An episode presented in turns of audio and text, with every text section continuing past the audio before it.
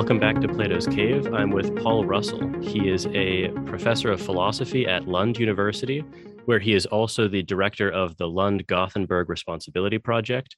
Paul is also a professor of philosophy at the University of British Columbia, and today he's been gracious enough to uh, to to join me to talk about his 2008 paper, um, which I recently read and found very interesting: free will, art, and morality. And uh, Paul was also kind enough to send me um, a current uh, draft of a chapter for the Oxford Handbook of Moral Responsibility that he's working on. So, Paul, thanks uh, very much for doing this. My pleasure. Thanks for having me on. Sure. Yeah, yeah.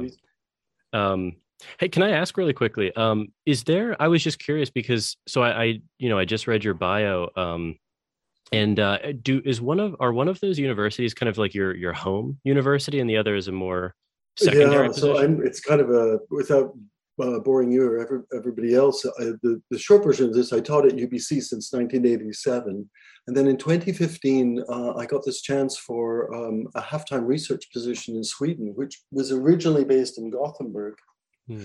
Um, but a couple of years on, uh, we decided that, that um, Lund would be a good base. So now we're in both Gothenburg and Lund, but I moved down to Lund.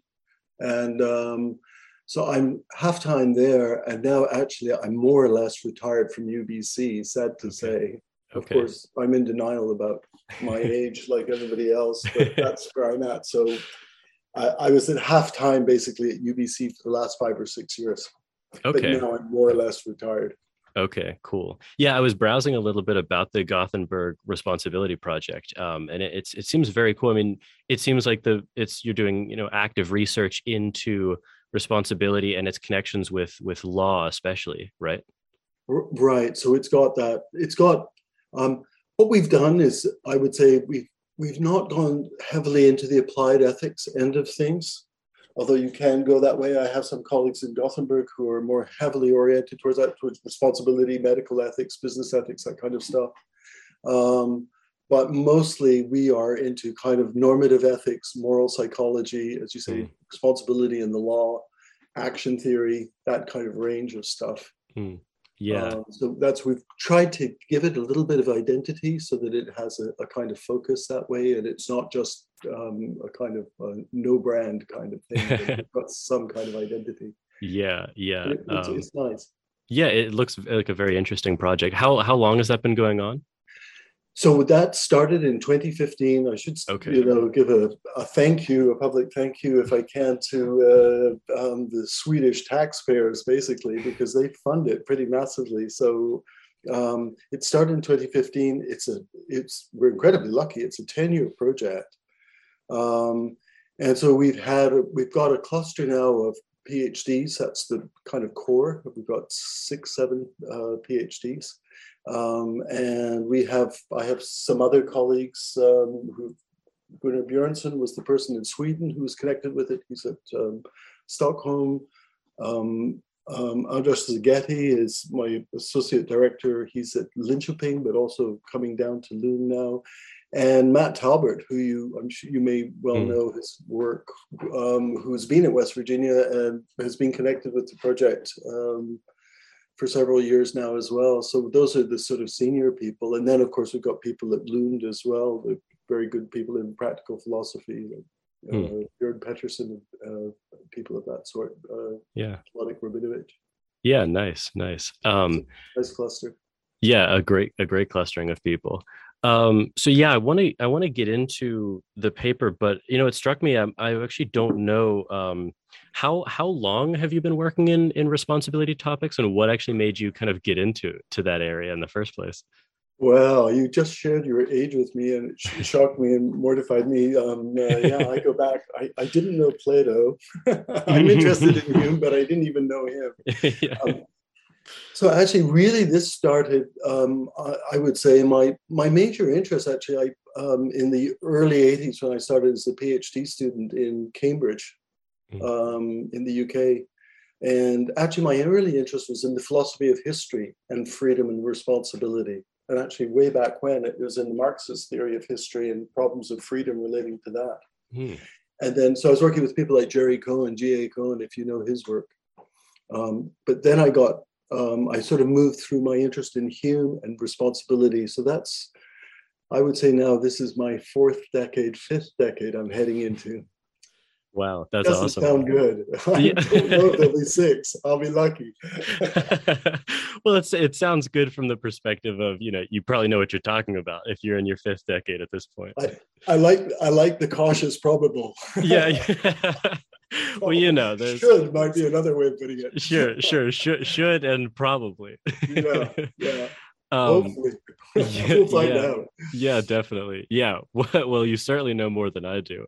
Um, that being said, I, I did. Um, I really I liked your paper a lot. Um, it's very. I think you know I'll, I'll, post it as I as I do all the papers for for people I talk with. Um, but it's I think it's very accessible. I mean, there's you know as any you know academic paper, there's some terminology and and stuff, but um, it's a very it's a very nice paper and it has a, a, a kind of a neat you know it's the central move to the paper I think can be understood um, by most people. And um, the way I understand the the central move, and you can correct me if I misunderstand it, is that you know basically you point out that you know look in these very common domains, you know athletics or art or uh, musical ability, you know things like that. We make value judgments all the time about people's abilities. Um, we say, you know, person X is a good artist. Uh, someone is a, a clutch soccer player, something like that. Yeah. Um, and we never kind of have to go into questions of determinism to make those judgments. And then you simply ask the question, well, you know, why think that we have to do that for uh, responsibility judgments or responsibility evaluations? And the answer that you end up, you know, answering your own question with is no, we don't have to. Um, so that seems all correct to you. That's that's exactly that's the basic idea, Jordan. And it's you know it's an odd thing as you say because um, some of these uh, um, these academic areas like the free will problem become more and more kind of introverted and people start taking mm. for granted what the problems are and what they aren't and you're quite right something that struck me this was actually the, the prompt there as, you may have noticed was robert Kane's uh, really interesting book on the significance of free will where he takes a strong libertarian incompatibilist line and one of the things I found really stimulating was his effort to actually say we care about free will for reasons that really go beyond just responsibility issues. We care about being an individual, we mm. care about being uh, creative, we care about making achievements and contributions. And that just struck me as kind of, if you want, existentially or phenomenologically just true. So it's a funny thing, as you know about the free will issue, it's a bit like God and the soul um, it's one of these issues that um, resonates. It's not just a theoretical problem, like, you know, what's the causal relation? People might be interested in that, but they don't get too excited on the whole about it. but with free will, that's different because I think it relates to people's sense of themselves. Yeah. And the, the value of being a human being and what it involves. So that's how I kind of got into it, as you say, with this um, concerned about the relationship between freedom and morality, and on the other hand, freedom and things beyond morality like art, and mm-hmm. even then down to the more mundane stuff like sports and whatnot, and mm-hmm. just ordinary professional achievements where, as you say, we evaluate evaluate each other and our activities all the time, but don't seem so worried about free will. Yeah, yeah, and I think you you make um, some some sort of a remark about this in the in the unpublished proof that you sent me. You know, this is like a, a topic that is at the core of not only our conceptions of ourselves but our interactions with others too. So it's not like these other questions in philosophy, like is knowledge a justified true belief or not? You know, like that. Not a lot you could argue in practicality hinges on your answer to that, right? But these yeah. these questions are not like that at all. Yeah. Yeah. Um, and yeah, that, that I mean that's something that makes me just like super. I, I've just gotten engrossed in this topic, you know, since um, taking a class that kind of touched on it. It's my senior year, and I just I love this topic so much because of that. Yeah, um, yeah. It sort of engages at that much deeper level, and it does, of course, um, as you say. I mean, you mentioned the connection between the, uh, these issues and law. Hmm. So one of the things a lot of people really feel is, you know, we have a whole legal system built on top of our moral assumptions, and our moral assumptions are really based in terms of on top of our metaphysical self-conception that we're responsible free agents. Mm. Yes. So yeah, it has big practical payoff. Mm-hmm. Yeah.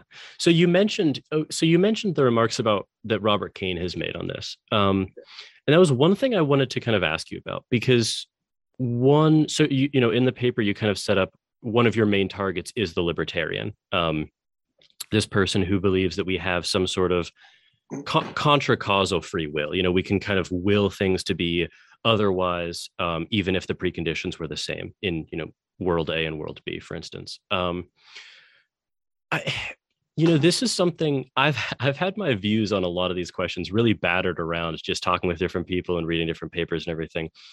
And this is this is one question that I've actually had an entire 180 on, and I'm curious what you think about this because it, it strikes me that, and and you kind of do touch this in the paper, but I I used to kind of say that a kind of very incompatibilist line that like oh you know, free will makes no sense because determinism is true.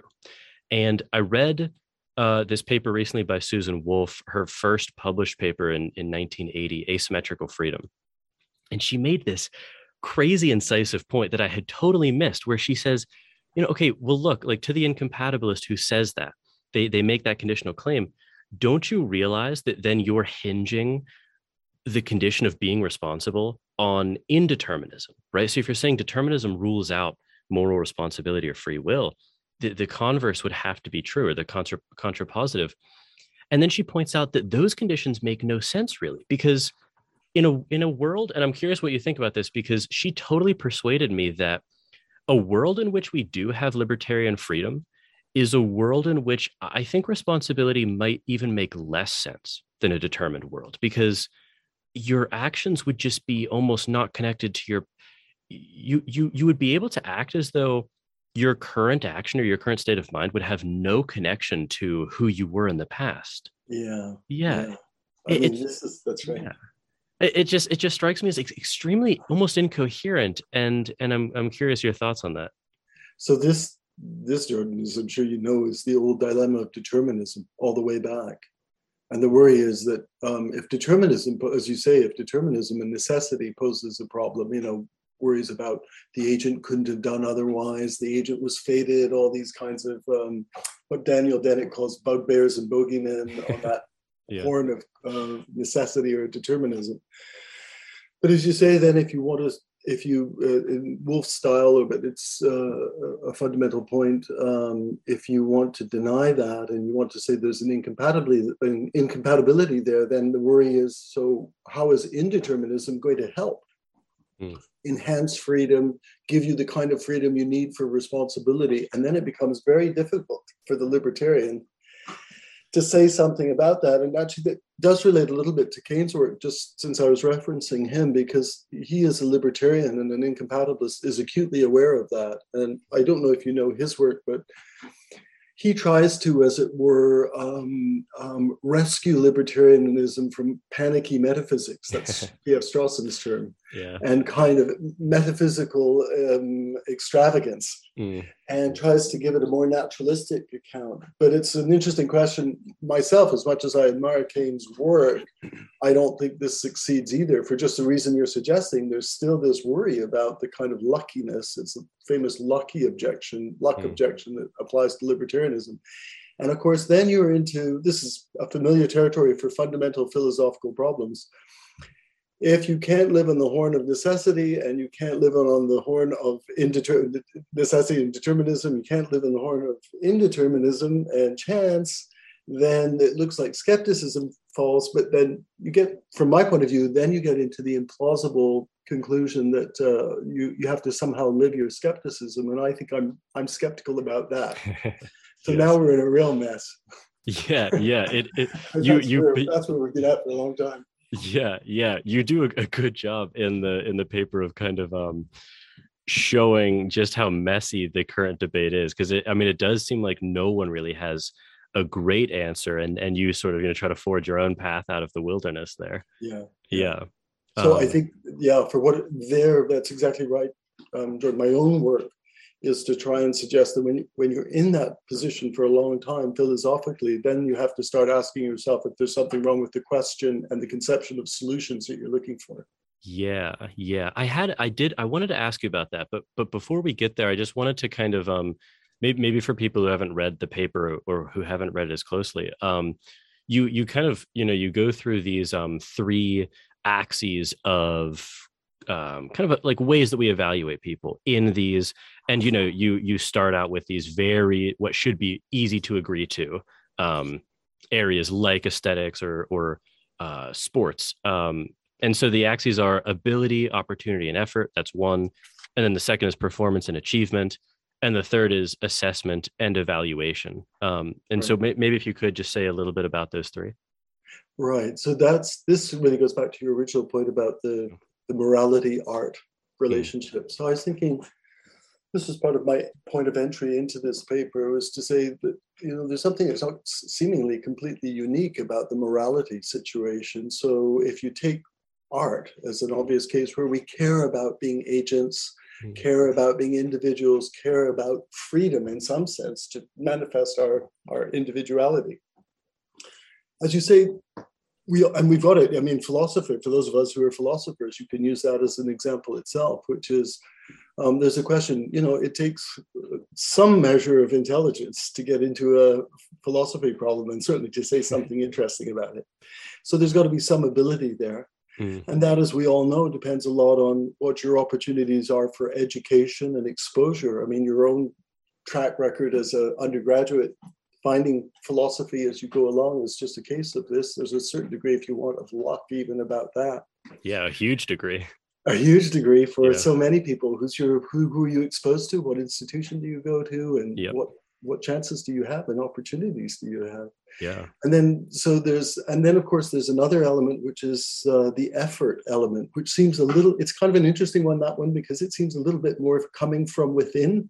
Hmm rather than vulnerable to what nature, the natural lottery gives you, or what social conditions give you, but something you find within. Although we hmm. can talk more about that, but even that is problematic. Yeah, yes.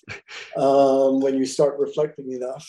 and then, as you say, that's your kind of, I would put it this way that's your platform. So you can think about art like that. Mm-hmm. The example is, you know, I give is Mozart. So Mozart's born with this enormous talent, lucky him. Um, he's born with a parent, his father was able to teach him, and so on and so forth. And of course, he had the discipline to make something of all that. And then you get into the performance and achievement aspect that where he achieved so much and he had such massive um, um, contributions and significance and so on and so forth. And then, of course, there's the evaluative aspect. The third aspect is we look at we have normative standards about what these practices are whether it's music or philosophy or morality and they all mm. seem to have this as you say core this is the core analogy they all have this kind of structure and we have standards of response. Uh, what's an appropriate way of evaluating people? What seems like fair evaluation? What's mm. unfair? What and that in, in the case of morality it looks like excuses and exemptions operate here so there's that deep structural, as you say, that uh, on, on, this analysis that I give, there's that kind of deep, seemingly deep structural parallel. And then the question is, what's the significance of that for morality once you start seeing that? Mm, yeah, and and just a clarifying question. So so when you say um, because I think I, I totally agree with this if I read you correctly. So when you say, you know, there's the um, and these are very sort of local or pragmatic distinctions you're making. You know, there's the the ability that you're born with, and that's obviously luck. You know, I, am not going to be lucky enough to be a pro basketball player because I was born with the height of 5'10. Like it's just not going to happen, you know? Um, yeah. and so so there's an obvious kind of local sense in which there's only luck involved there. I mean, I guess you you know you could be malnourished growing up and be even shorter or something, you know, something like that. But but again, that might be luck too. Um, but then I take it that you're not making a metaphysical distinction. It's more of a, a pragmatic distinction between that and then sort of the um, the effort uh, that you put into that. So so Kane would be making a metaphysical distinction there by saying that you have this sort of contracausal effort or your will, and you, if I understand you, aren't going out on the limb that far. You're just saying, look, like there's this very real kind of if you don't ask too many questions about it there's this obvious and clear distinction between your presets and then what you do with those almost right yes Well, you know, this this does go. It goes beyond just free will. This goes very mm. deep into our social conditions and our, if you want, our ideological conception. And you know, as an American, I think because I think of America as a little bit the home of this ideology, if I could put it this way. Although it's not unique to America, it has origins that go far beyond that. but there is this idea of the self-made person. Mm. So, you know, that this is kind of fundamental. If I was to put it in a kind of political context, you might say that in the capitalist ideology, there's the idea that there's opportunity for everyone. And if you want to make it, it's up to you. so it's just, you know, um, you might, you can package it in a hundred different ways, but God's given everyone this opportunity to make something of themselves. And if things don't work out, it's your problem, not bad luck. Mm. Um, so there's this kind of aspiration for it's a, uh, the way I would put it is it's like it's a huge optimism about the human condition, which in some ways is quite admirable. But it, that's the effort component, which is we can make ourselves, we can be self-creators, and we can find a. path. There's always a path ahead for us, mm-hmm. and we're not just victims of fate. And that, of course, is an admirable disposition in many ways except when it becomes completely untruthful yes, about yes. what's actually happening in society and to individuals and mm-hmm. even to ourselves. Yeah, yeah. When it becomes, don't you know, poor people just don't work hard. That's when yeah, it becomes, all, yeah, exactly. yeah, yeah, exactly.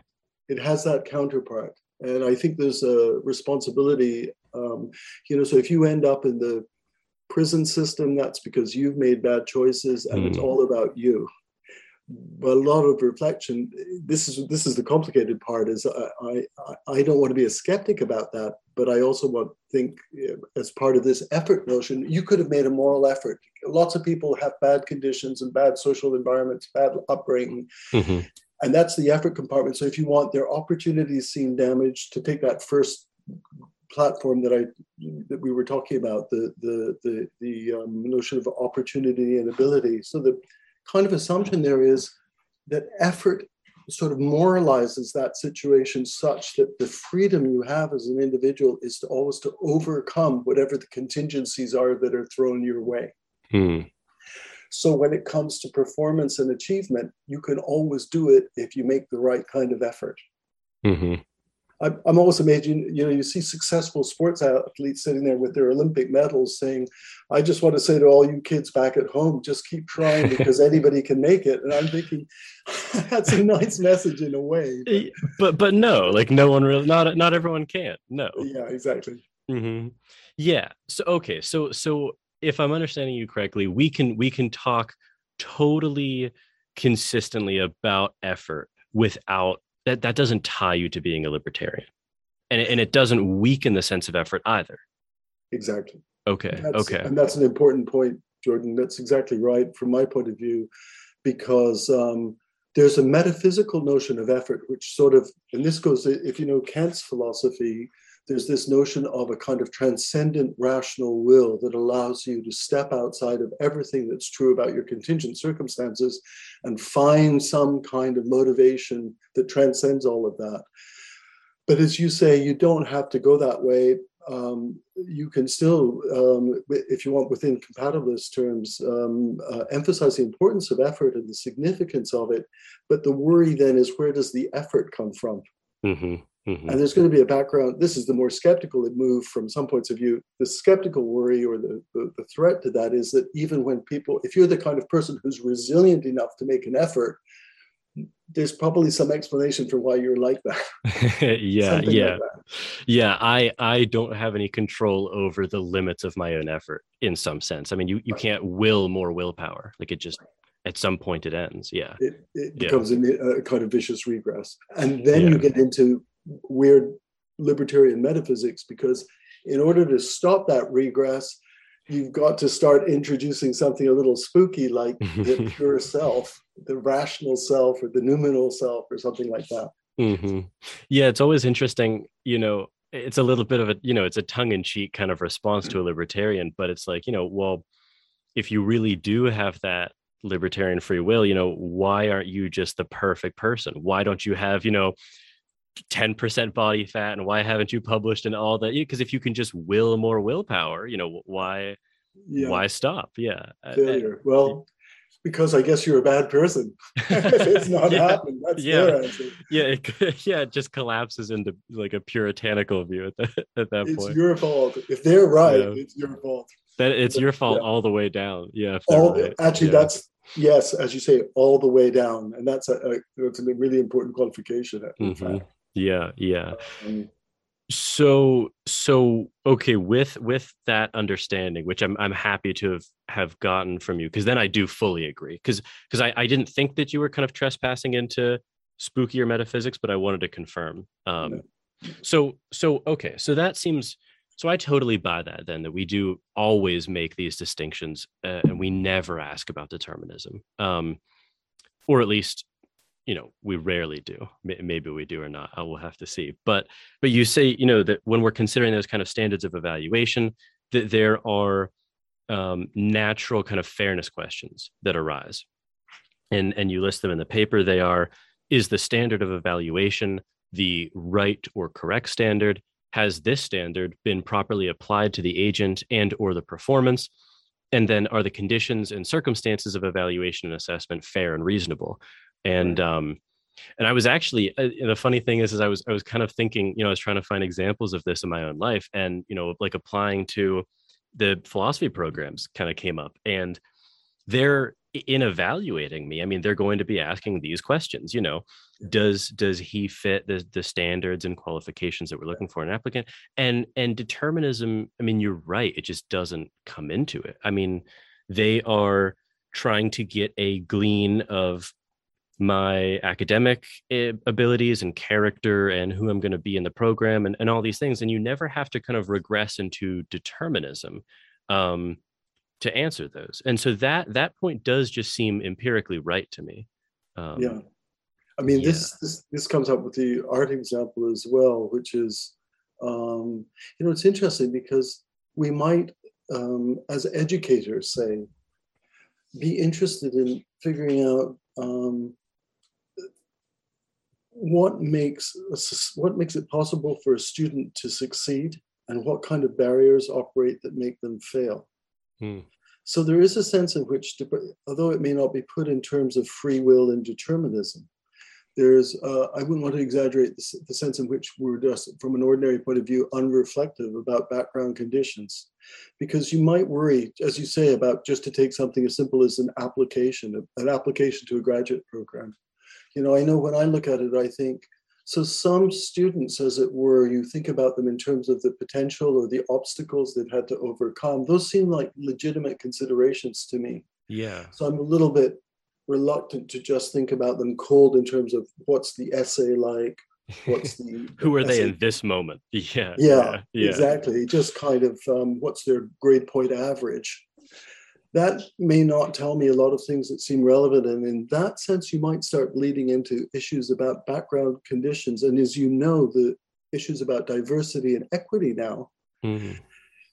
carry a lot of baggage that seems to me not unrelated or unconnected with worries about um, social justice in relation to people having real opportunities and their abilities and potentials being properly recognized. Mm.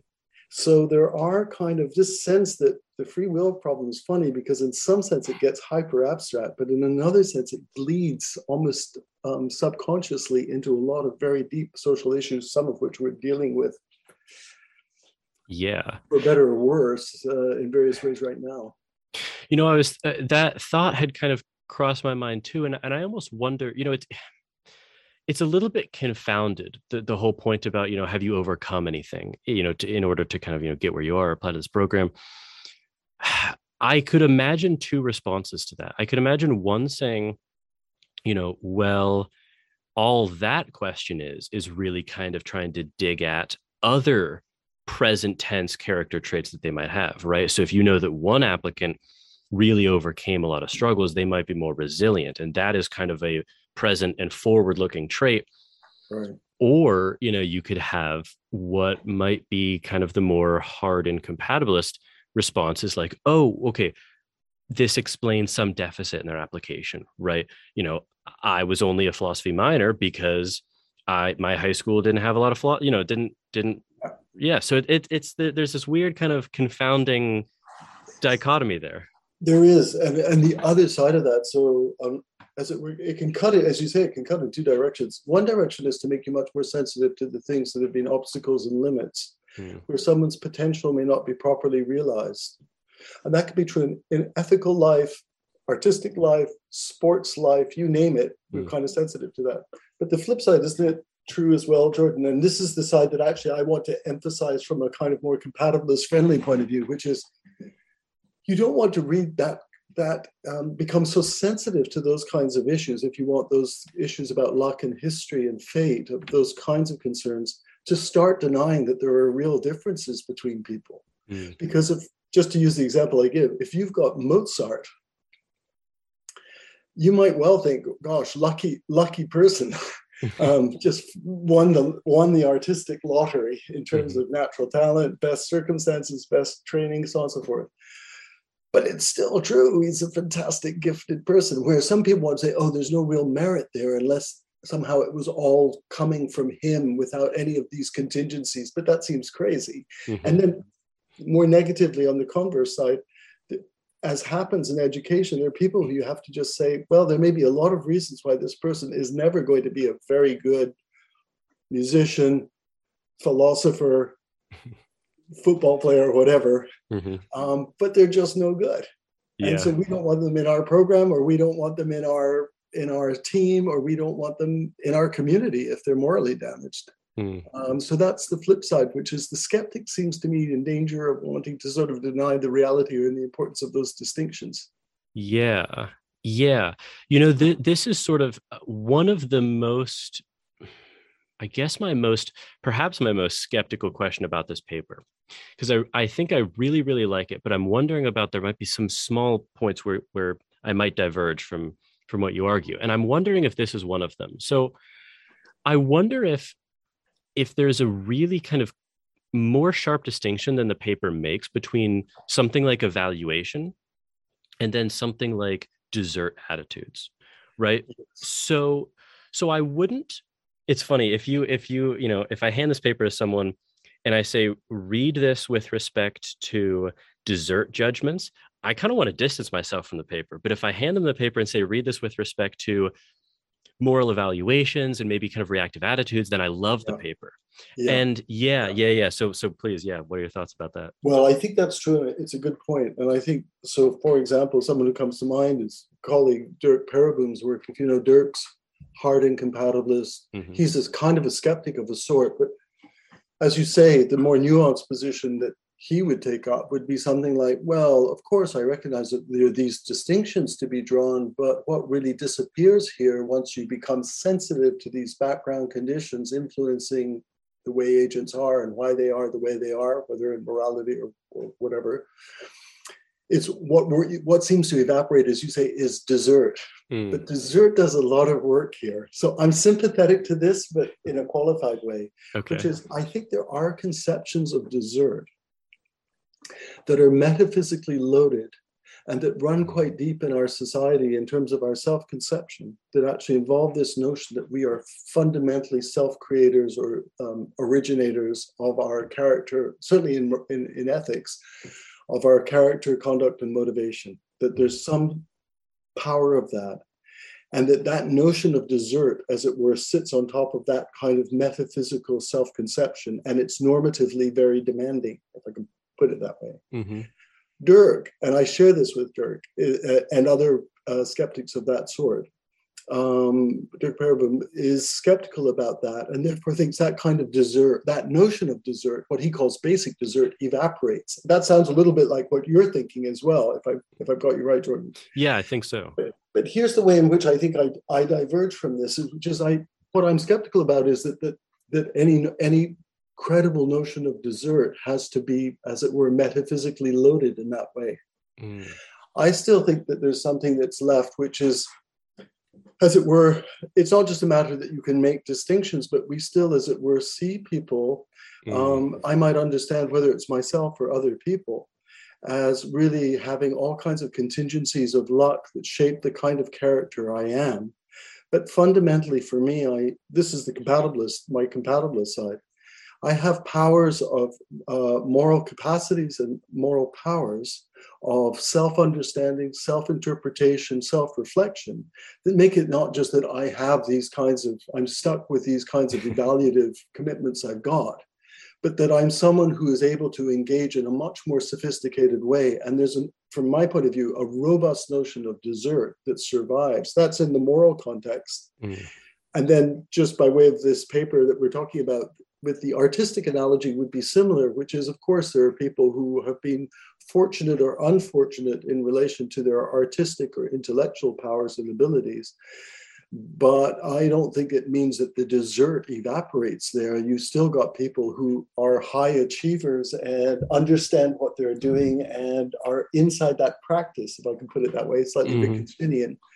Um, and that that's a robust notion of desert, so that you can really say that philosophy student is a really interesting student. Um, yeah, they had privilege of all sorts, maybe, mm. but they're really interesting and able and sharp. Mm. Um, and um, I don't see in those cases, contrary to the skeptical move, that desert evaporates in those in those circumstances. Okay, that's very interesting. I I think I would sign on the dotted line there if we weren't that that's interesting. I, I almost feel that way. That certainly applies to something like reactive attitudes. Like um, you know, for listeners, some, some something like you know, blame, resentment, ind- indignation to be the negative, or, or yeah. gratitude, uh, you know, love on the positive side, right? Yeah. I there seems to me to be this kind of. Uh, I wonder if there's not more of a sharp distinction than than is the case in some of the literature between those attitudes and then and then desert practices almost right so i yes. you know it, i wonder if if what you're saying because what you're saying just lands for me completely with respect to those attitudes but then but then when we move into you know practices i i i i mean my current position because you know it's it's going to get pushed around by some paper at some point is yeah. that I don't I don't know how desert practices of sort of revenge or retribution or you know in the lay terms like getting even with someone in a fundamental sense right? Th- those don't seem to hold for me whether or not determinism is true um yeah and I'm, yeah, yeah, yeah. I'm totally sympathetic. I, I, I hope it don't sound like i'm just co-opting your position here but i am actually really sympathetic to this and i again i i i think i um I'm on side because my worry, in fact, is that there's um, in in this area there's a tendency, just as you suggest, um, Jordan, to collapse issues of responsibility and retribution. Mm. So I share actually. I'm much more skeptical about our retributive practices. Okay. Uh, and how they're connected to our reactive attitudes. So one worry I have about some people who want to, as it were, vindicate the reactive attitudes is they see this as sort of moving straight into, as it were, um, vindication of retributive practices. Mm. And I think, in fact, those two issues are quite separate.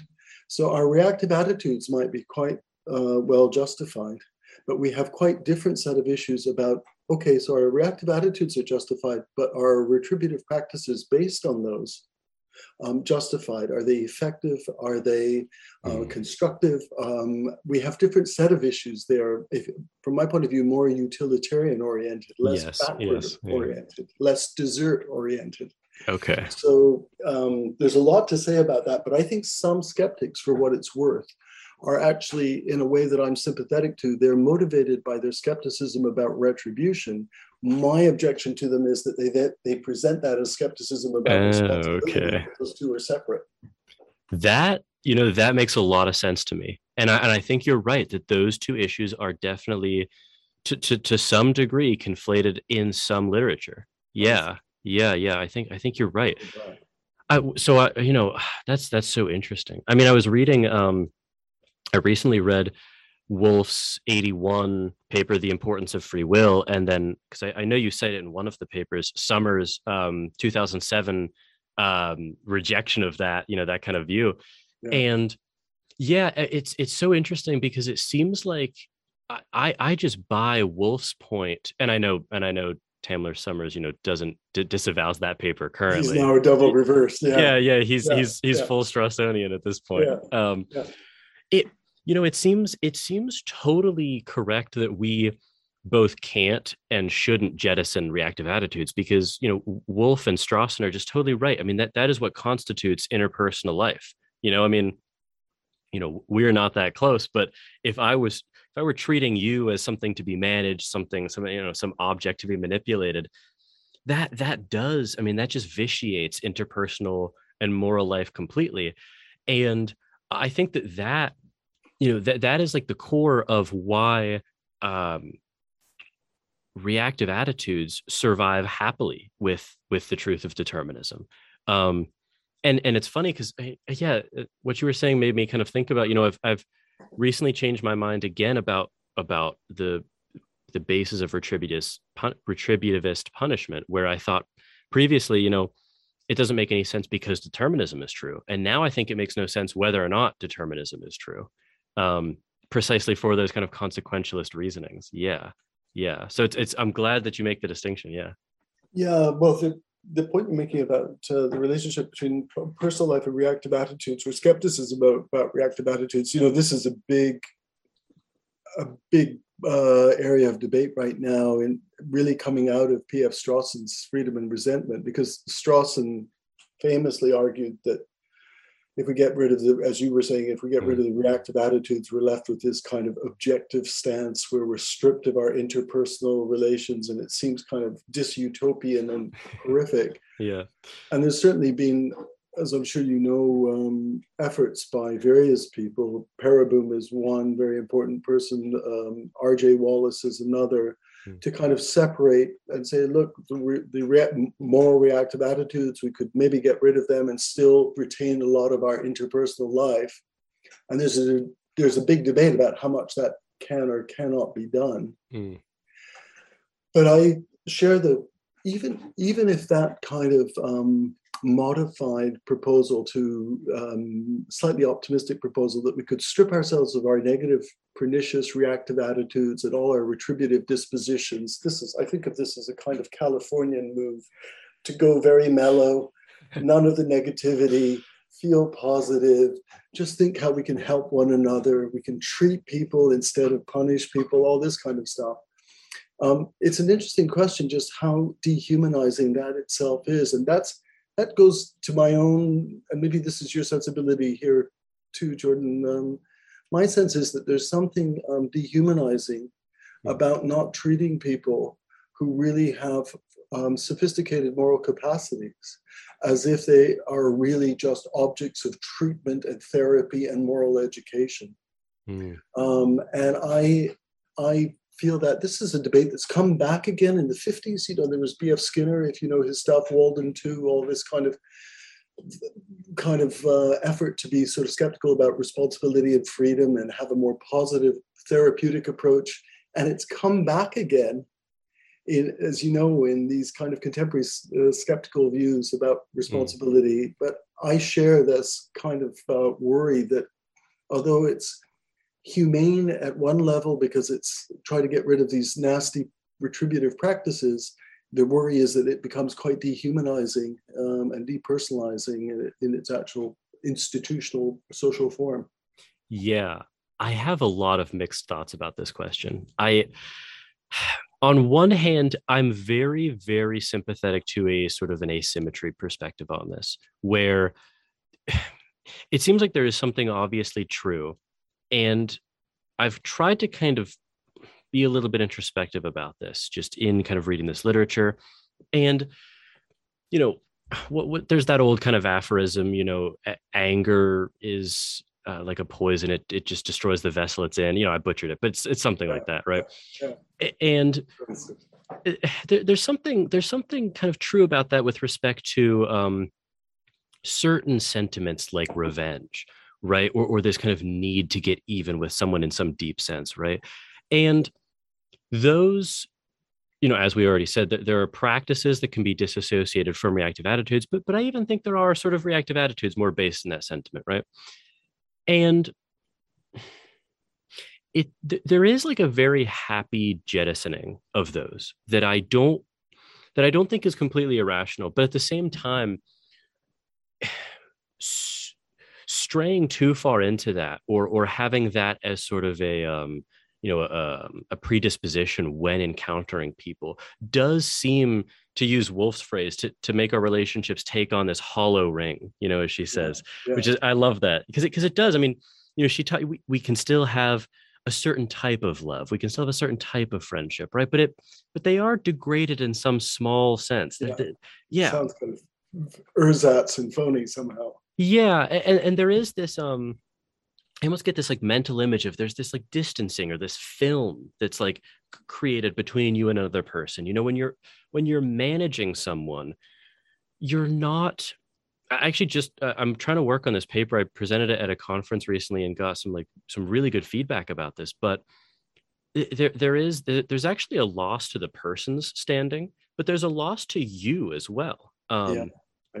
Yeah, yeah, because you have just put up that film and the paper I was presenting on is trying to kind of walk this line between acknowledging that that is a a, a real um, it's a real moral cost, but there are some very clear certain circumstances wherein it's still the moral thing to do because of the outcomes of of allowing yourself to embody those reactive attitudes. So so I think it's a clear is a circuitous answer to your question, but it's kind of a clear, uh, uh, well, I, a I fine line. Strawson, the, the kernel of the kind of psychological and ethical truth that's operating there, and a kind of resistance to going that way of getting, you know, this ideal of purging ourselves of anger, yeah. and because it's all negative and it's destructive. And of course, there's some truth in that, and and there's it's very important to think about anger and how it can, as you said, poison yourself as well as everybody else but there's something there's something uh, it can't um, from my point of view for reasons you were alluding to i don't think it could be the whole truth and strawson gets it i think the nub of this which is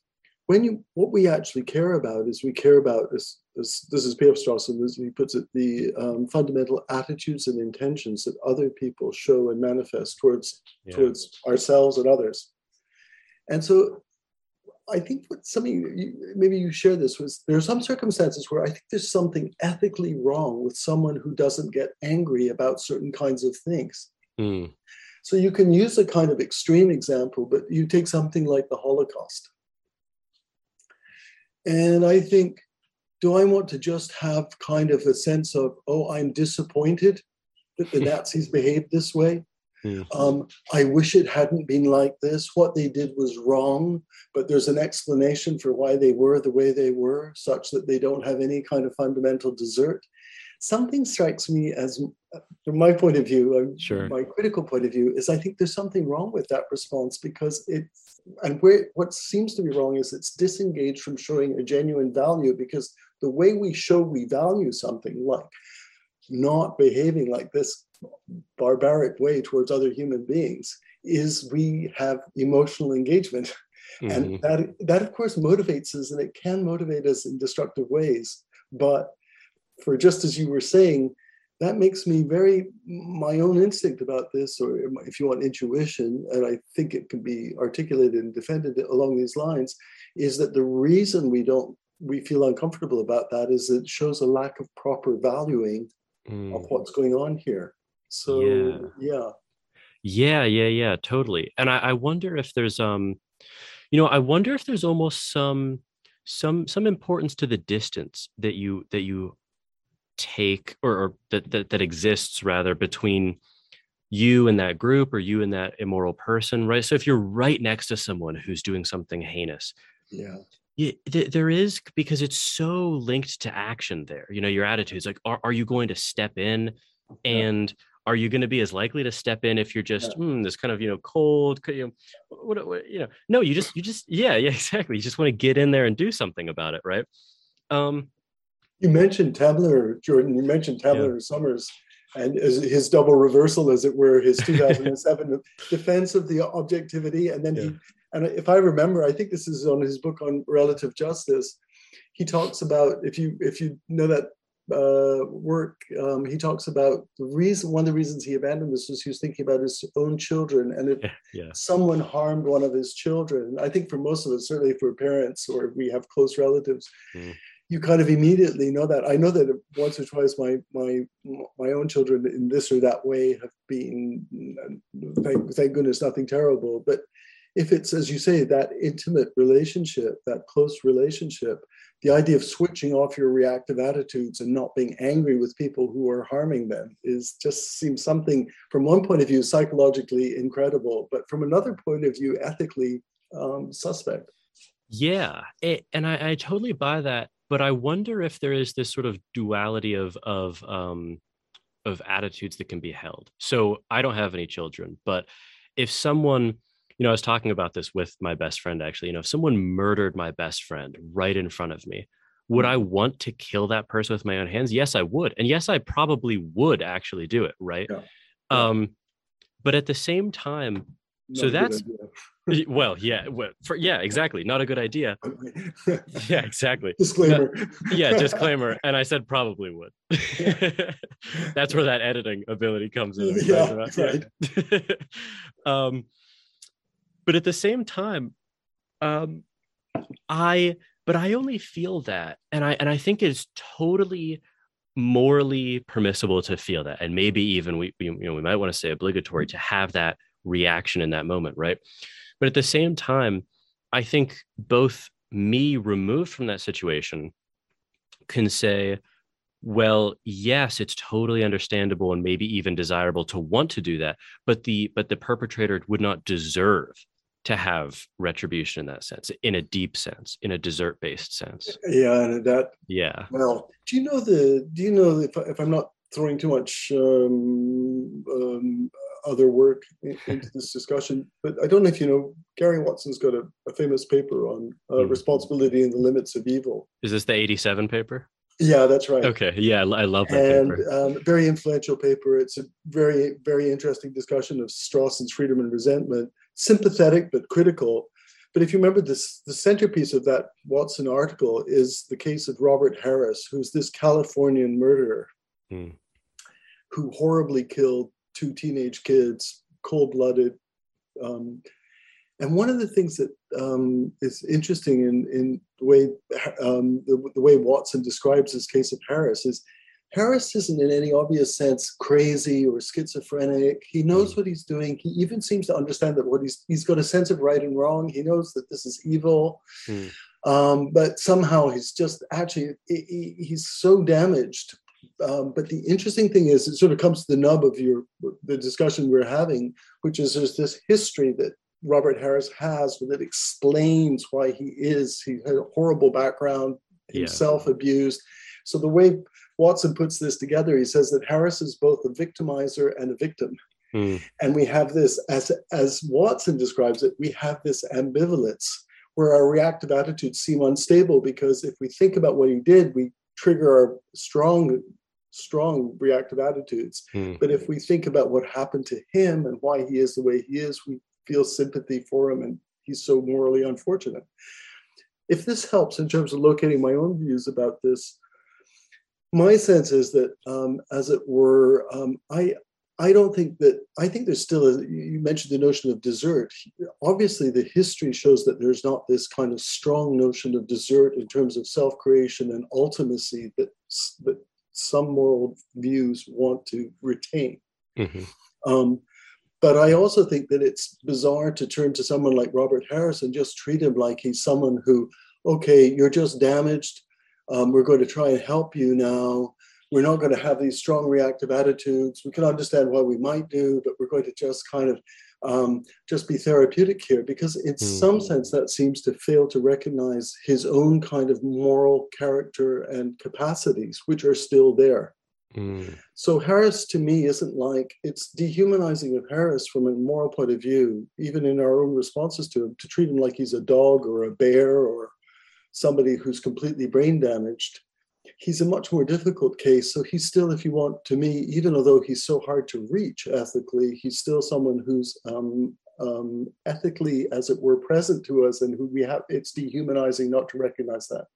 Yeah, and I, and I take it you might even be making the point that that our treatment of him in that way would be susceptible to the sort of mirror turn back onto ourselves almost in a way you know very much. Yeah, yeah. And then that, and of course, there's some sense in which we might look at ourselves and say, "Thank God." I, I think actually, to be um, Watson himself uh, indulges in some of this stuff. Thank God it's not me. I'm fortunate. Yeah, yeah. And then you can play with that a little bit about what that significance of that is, but it it sort of ties up with the points you were putting to me earlier about retribution.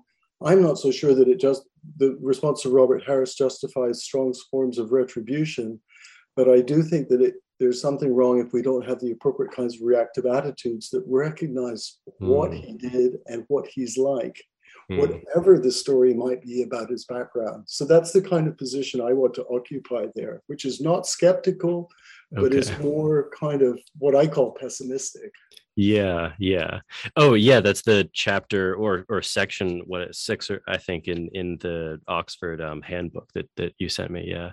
yeah. Um, so okay, this is a this is something else I wanted to ask you, and actually the Watson paper is a perfect way to bring it up. So so Watson says, um, you know, because he does that. It's oh, it's a, it's if people haven't read it, it's a wonderful paper to read. It. Yeah, it's so good. Um, really good. You know, he gives us the case of Robert Harris. You know, what should be the most quintessentially evil bastard that ever existed, right? And then he gives us that backstory, and and the backstory is almost as horrible as even his, you know, um, as his deeds. And he has this phrase that it stuck out to me very strongly because he says, so Watson says, you know, you hear the crime, you have these attitudes, and then you hear the backstory and you think, well, no wonder he did yeah, what he did. He has that exact phrase, well, no wonder. Yeah. And the, what's interesting is that uh, to my eye, the the well, no wonder is a substitute or a surrogate for well he was determined in the wrong way yeah. and i and i wonder if determinism begins to creep back into the picture in yeah. exactly that sense yeah. he, he was unfortunate to be determined in the wrong way to be part of the moral community yeah yeah watson almost slides he's interesting because um, he almost slides into a skeptical position he starts off kind of being very sympathetic to strawson then he describes his case, and basically he's saying, and I think he's right about this, that Strawson is strangely unconcerned about history and luck. Yeah. In a way that the Robert Harris case brings out. Mm-hmm. And then it's a little bit like Watson's own position is a bit, to my mind, slightly unstable, which is he he describes it as this a, a sense of ambivalence, but it's almost like he's toying with skepticism because he's really thinking if history and luck matter in this way, as you say, the no wonder moment. Mm. Um, no wonder Harris is the way he is. Then how much can we really uh, retain or remain, remain committed to our reactive attitudes? But that's maybe the point at which I kind of jump off from him, because what I want to say is what we find, I think we find difficult in our kind of um, dominant self-interpretation of, of um, our, our, kind of moral self-image is the idea that we might actually, as it were, be both free and responsible agents, understood in terms of having fairly robust capacities of um, understanding norms, understanding normative practices, having emotional responses that are related to that. If you want part of the moral life or moral community, and at the same time, putting these two together, being aware that we are subject to significant forms of fate and luck. Mm. And the Robert Harris case to me brings that out, but I have a different. I think I think um, Watson's position is that he's unhappy with that blending, whereas I want to say that's what's the truth about the human predicament. Mm. And just for what it's worth, my, my views there, just to people who might be listening to this and wanting to think about reading, my views kind of approach closer to someone like Bernard Williams. If people are interested in his views, that's mm-hmm. the kind of branch that I, I would move towards. Yeah. He, if I read correctly, he was involved uh, either your advisor or or on your committee when you were yeah, was my supervisor. That's yeah. awesome. That's yeah, so cool. Yeah, yeah. This guy was very lucky. His, I love his critique of of consequentialism. It's it's and and like as someone who likes to think of himself as a consequentialist, I even like it. Right. yeah. That's it's coming. It's coming from a, from a strong place. Then yeah yeah, yeah. No, it's, it's yeah, that good of a paper yeah yeah but his target william's target here is is what he calls morality mm. which is maybe the really deep source of the, from my point of view, of the free will problem, which is there's a certain kind of, in, in my view, compatibilists and libertarians and skeptics tend to all share this deep assumption that, as it were, whatever else is true, we can't have conditions in which agents are free and responsible and subject to fate and luck. Mm. But from the, the, point of view that I would defend, which is, I think, broadly sympathetic to the Williams style view as well, um, that is just that's how it is in ethical life and we find that difficult to accept because that is kind of disturbing so robert harris is disturbing to us and then as you say jordan that comes back and i realize i myself you yourself are all yes. part of that predicament yes. Yeah, we're we're mere versions of Robert Harris. Yeah. In, yeah. in that very general sense. Hopefully not in the specifics. No, no, no.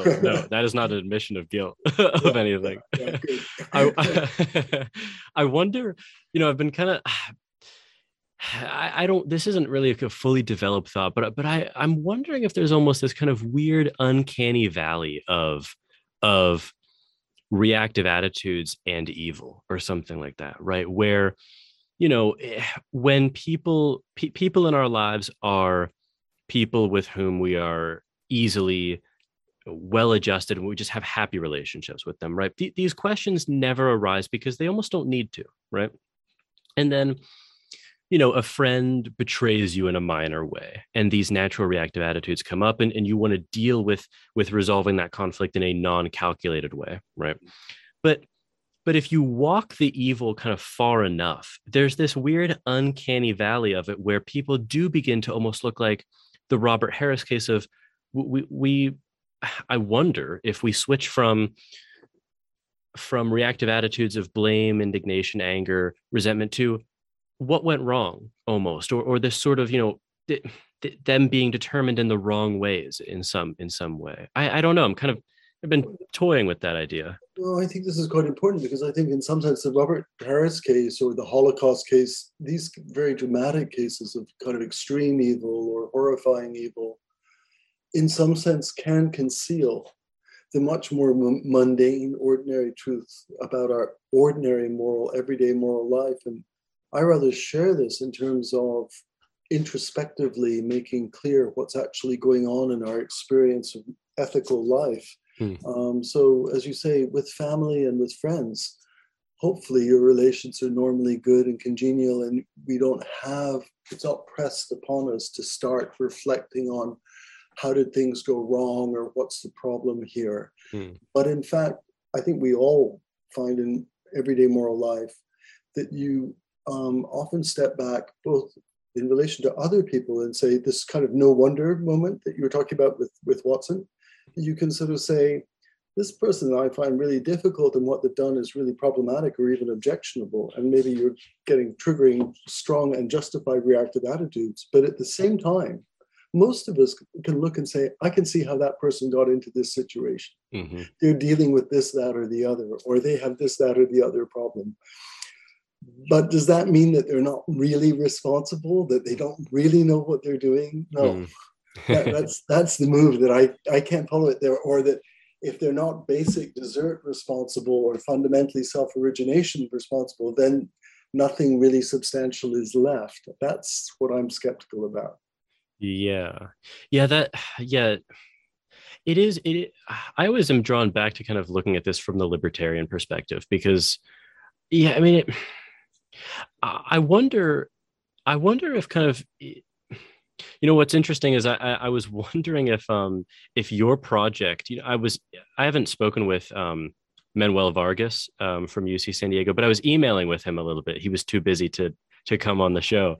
Um, but but but you know he he kind of has this like revisionist view of of free will and moral responsibility, where he says, you know, just just like people used to think as water as some one of the four fundamental elements, you know, um, we didn't as we understood more and more about the universe, we didn't create some new element and call it water asterisk or whatever. We just changed the definition of water. And he kind of has that similar perspective on something like free will. You know, as we um, understand that no, there's really no reason to believe that you're causa sui or that you can step outside the stream of causation in, in any normal sense. We shouldn't invent some new word about it. We should just refine the the conception of free will. And I don't think that you have to endorse that paper, but there's a little bit of flirting with it in the 2008 paper because you say, you know, we, we just don't ask about those sorts of questions when we're making these judgments, right? And I wonder, I mean, this is more a question for for Vargas than you, but I but I wonder if both of you might be, and you to a lesser extent, are committed to this project of almost um, of disavowing people of these kind of lay conceptions of dualist libertarian free will if you want to have that kind of revisionist um, project. I, I, don't know because no one thinks about water in that way anymore and I, and I wonder if you have to do that with with those conceptions of free will.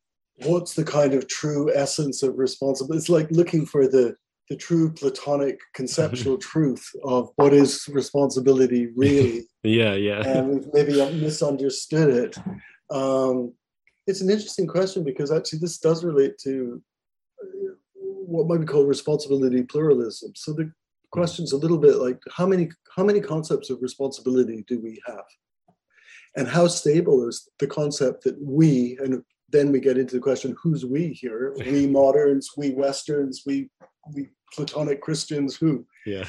Um, so um, and that becomes a really interesting question. And then the and then and then related to the notion of revision um, you might have multiple ways of revising. And there's always been all the way back to people like hobbes and hume um, they've um, taken the view which is that our ordinary concept may have built into it all kinds of illusions or fraudulent misunderstandings mm. So there's kind of, as you say, Jordan, is this kind of revisionist tradition that comes well into the kind of merges with the compatibilist tradition all the way back. But the on top of the question of revising and what our ordinary view is or isn't, and whether or not there's a stable, clear account of that to be given. Um, there's also the question of um, um, whether or not we just have one correct concept or not. Mm. And people like Williams, for example, challenge that. And I don't know if this example helps, but the example that comes to mind along these lines that you mentioned is it's like the problems of God. So some people think there's only one true conception of God. So if you're a Christian, you know, God is a personal God, an intelligent being, a benevolent being, all these essential attributes. Mm-hmm. When we're talking about God, there's only one true concept. and either that God exists or it doesn't. Yeah. So don't bring in this deist conception that it's uh-huh. something that doesn't have moral attributes. That's not really God. You're just no better than an atheist. Mm-hmm. So we have something like the same kind of dynamic going on. And the deist is something like a revisionist about our concept of God. Mm. But then it's an interesting question of whether there's any coherent concept and how robust that concept might be and in the case of responsibility, whether or not there's just one correct view. And again, we're getting into um, more interesting and complicated, difficult stuff. But my own view is kind of pluralistic about, as it were, there's a core fundamental set of features to our concept, but that, as it were, um, different cultures and different circumstances will articulate and um, um, understand and interpret those features in different ways, and there may not be one unique correct way. Yeah, yeah. Maybe like justice is, is could be seen similarly. It's historically and culturally located, as it were. Mm-hmm. Yeah, yeah. No, that that's interesting, and, and I mean, I think I buy that. Um, I guess that's maybe an, a kind of a, a point where I've always disagreed with someone like Dan Dennett. Like I, I just spoke with a couple months back, uh, Greg Caruso about his new yeah, his new yeah. book with with Dennett, yeah. and Dennett Dennett almost seems to he almost seems to deny that libertarians exist in a way, or that people have these like lay. I mean, he doesn't do that explicitly, obviously, but but he almost seems to be very dismissive of, well, that's not a free will worth wanting, and I actually agree with him about that. But it almost seems like he's saying, well, no one even wants that free will. Whereas I, I think no, actually, a lot of people do want that that free yeah. will. Philosophers, but but you know, especially, um, you know, the the, the non philosophical. Um, yeah. So yeah, yeah, it's it's just. Um, yeah, I think there's a strain in compatibilism like that, which is um, and Dennett. I sort of share your. I admire Dennett's work. Obviously, he's a yeah. really important, significant contributor to all these topics. But um, there's slightly a feeling that um, he's tone deaf. yeah. To certain kinds of incompatibilist concerns. And actually, my own work, what I call free will pessimism or critical compatibilism, is actually a response to that. That I, I, I feel like I, maybe like you, I, I understand what it is that incompatibilists and libertarians think they're aspiring to. And if we can't get that, there's a real loss there. Whereas Dennett wants to say, no, I'm moderately revising our views about, uh, speaking word of revision, I'm moderately revising our views, not radically, but we've got all the stuff we want. It's mm. all good. Don't worry about it. And don't let these bogeymen and these, what does he calls them, gloom leaders or something? Yes, yeah. Dennett style yeah. Um, and I find that comes too quickly and too easily to him, and there's more to it there. Yeah. yeah. Share that attitude. Yeah, yeah. I, I think the sense of there's more to it is a good place to end on because I'm I'm realizing that we're we're well over an hour, closing in an hour and a half, which it it flew by for me, and I just want to thank you again for doing this. This is a ton of well. I enjoyed it. Thanks so much. I just uh, I, there's always a feeling with these. It's um, open ended and so so interesting and yeah, I guess what we do is we just show that there's just so much to be said about it. But thanks for your interesting questions and yeah. suggestions. Yeah. Um, on the note of of kind of you know more to discover is the um so the proof you sent me um that will be published in in the coming months years with the oxford um, handbook yes. of moral responsibility? Yes which like all these handbooks i edited one on him myself and they're all they're it's like herding uh, cats. Yes. A group of philosophers so uh, uh, derk pereboom and Dana Nelkin have been doing this, and it's taken a, a little while, but um, I think it's almost ready to come out. Okay, great. So yeah. I think I think it should be out. I think in early 2022. Oh, really? Okay, excellent. Yeah, yeah. yeah because I, I, really I liked this chapter a lot. I mean, it, I I hope to be able to recommend it because it it does you um you place a lot of the positions with respect to each other very well. Yeah. Thanks, thanks, Jordan. I really uh, I appreciate that. Yeah. Um, and thanks. I'm, I'm looking forward to following your other interviews too. They're really interesting people. You're you're you're pulling in, putting together quite an interesting series. If you're still listening, thank you very much for uh, sticking around. I really I, I really loved uh, talking to Paul. I mean, we had an awesome conversation. I you know, I had totally lost track of time, and uh, and I hope that you really enjoyed it as well. Yeah, I just I think all of this stuff is totally fascinating and important, and it, it actually you know really connects with real life in a lot of ways that some philosophy doesn't obviously appear to.